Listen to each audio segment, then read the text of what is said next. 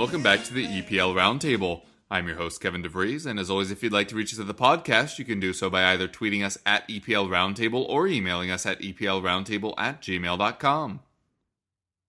All right, now we are joined by Dan Fitzpatrick, who, of course, is American, and so can you. Uh, you can find him, of course, over at EPL Index.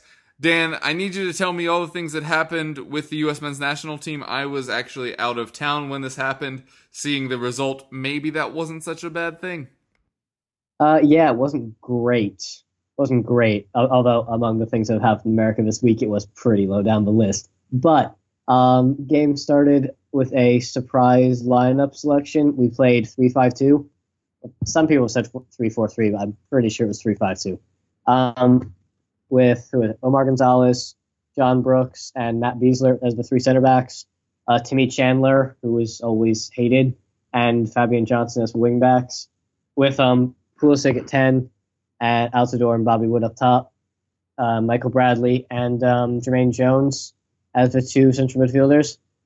And it really did not start well. We really just, we didn't, it looked like we'd only had two training sessions worth of uh, practice with it. They just, it just didn't work. Straight up, it did not work. We ended up changing formation before halftime. Uh, Mexico scored a very much deserved goal in the first half, went into halftime leading 1 0. Then um, U.S. came back at it much better in the second half, equalized about five, yeah, like five, six minutes in through um, Bobby Wood, took, who had who took his goal very, very well. Uh, he continues to impress the team. Um, then yeah, at that point it was like after the goal, it was probably pretty even. Maybe the U.S. just edged it, maybe Mexico just edged it, but um, then very late in the game, Mexico got a set piece. Flick header at the near post went in, and there wasn't enough time for U.S. to come back from it. 2 1 loss, not 2 0. First time we've conceded in Columbus to Mexico, and first time we've lost. Not a good result.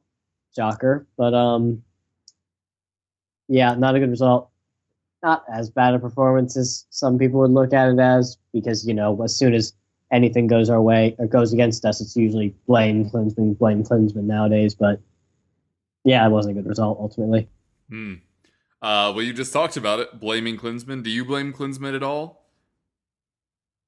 I have a tough time blaming the coach when I know the talent level is as low as it is. I know CONCACAF that's less relevant, but may, maybe he sh- or he shouldn't have tried a formation change when he knows his players aren't quite as adaptable, especially on such short notice. Um, so there, he could definitely take some blame for that. I'm not going to go. I I have neither an opinion of Klinsmann out or Klinsmann should absolutely stay. Again, I think the biggest problem is the talent level more than anything. Fair enough. Uh, you were telling me before we started that there was a bit of a public rift with some players saying that the tactics weren't right, and then Klinsmann blaming those players by saying that uh, they were the reason the tactic didn't work. Is that uh, surprising to hear that there's that much discord within the team? Uh, yeah, and um, I, as I did say, I don't think it was or Klinsmann was quite that. Well, eh, from what I saw, he was maybe direct in the fact that Bradley and Jones were did not help the formation, but I'm not sure he straight up said these are the guys, this is the reason it failed. He may have. I haven't actually seen all the exact quotes, just um, headlines of it, but it does surprise me. I wasn't. I was hardly expecting it, but um, Klinsmann probably wasn't wrong in the fact that um, Bradley and Jones were the reason it failed. They were often they they left a lot of space in front of them. They tended to drop too deep into the back three or get caught at the pitch. And they just they clearly didn't really know what to do in that formation. But then Brad, on the other hand, Bradley is right. Like, why are you going to change the tactics when you've only got two training sessions to do it against the toughest team in CONCACAF? Does seem uh, surprising, but we have seen random formation changes by teams in England thus far this season. So that is true. I guess there are crazier things. Uh, you mentioned P- Pulisic, P- Pulisic, Pulisic. That Definitely guy who played for Dortmund. That one that guy. guy. as he's affectionately known. I'm interested to hear what you think his ceiling is because we've seen a lot of uh, kind of false dawns with the U.S. youth players in the past. Um, does he fall on that scale, or do you think he'll fall closer to the Dempsey Donovan side? Uh, he real expletive good. He's really good. Uh, I I think it will be a disappointment if he is not the U.S.'s best ever player. He definitely has that talent level, and I mean, look, he's already playing week in week out for Dortmund. Is that because Marco Reus is hurt and Andre Schürrle's been in and out of the team? Somewhat, but he is genuinely that good. He's it will be a disappointment if he's not the U.S.'s best ever player, injuries allowing. Any further thoughts on the U.S. team before we get into something that'll sadden you potentially more? Um, Bobby was good. That's nice. That's Mm. cool. Uh, John Brooks also pretty good. Outside of that, not really. U.S. is what they are. Fair enough. All right, well, then we will move on to your club team, which is Arsenal. There have been a couple of injuries over the international break, although it sounds like Alexis might be uh, back already, which is strange, but maybe don't pull him back into training. We've seen England be a lot more judicious with their injuries, allowing players like Harry Kane to go back to their club to avoid injury. sounds like uh, maybe that should happen here. But uh, Wenger came out publicly, denounced Chile for continuing to use Alexis, even though he was messing with an injury. Hector Bellerin's now hurt, and a lot of Arsenal fans are just kind of in the uh, "oh, here we go again" mode. Well, it is November, and things tend to go horrible in November. It's really a terrible month, really. Um, we should just get rid of November as a whole concept. uh, but uh, yeah, no, Chile have Chile do what Chile do. Um, what was it? Bayern as we looked up before, Bayern Munich have also come out and condemned them because you know they do what they do. They play their players in the dirt, into the ground, and they don't really care about their club health.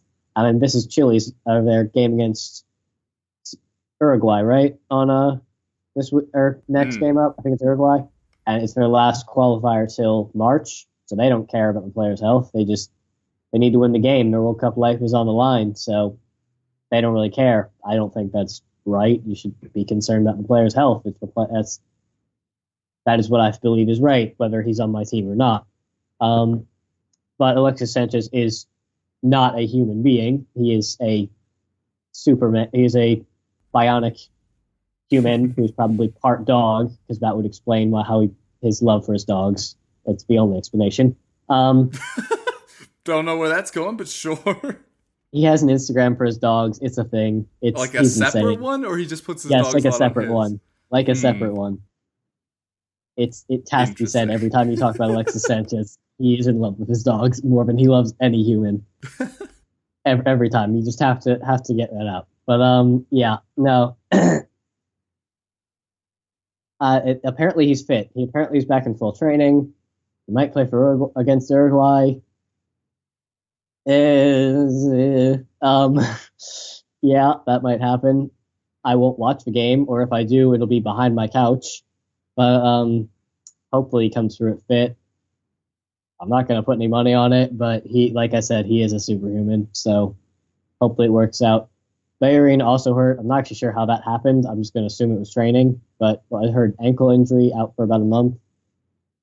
This would be okay if it was like Nacho Monreal, our other Spanish fullback, because we have cover. We don't really have cover at right back. We have Carl Jenkinson, who, as much as I love him, doesn't exactly meet the, the required standard when it comes to footballing ability and stuff. You know, passion tends not to make up for that as much as people seem to think it does. No, yeah, um, yeah. I, if Carl Jenkinson starts against United, I will be very happy for him and also absolutely terrified for myself. Fair enough. All right. Well, uh, this has been brief, but we got all of the important bits in here anyway. So why don't you tell the folks where they can find you? Uh, you can find me on Twitter at the underscore jersey underscore Fitz and writing at eplindex.com. Thanks for having me on. Yep. Fun having you back. Hope the U.S. does better. Arsenal, eh, not so much. I go away, Kevin. Talk to you later.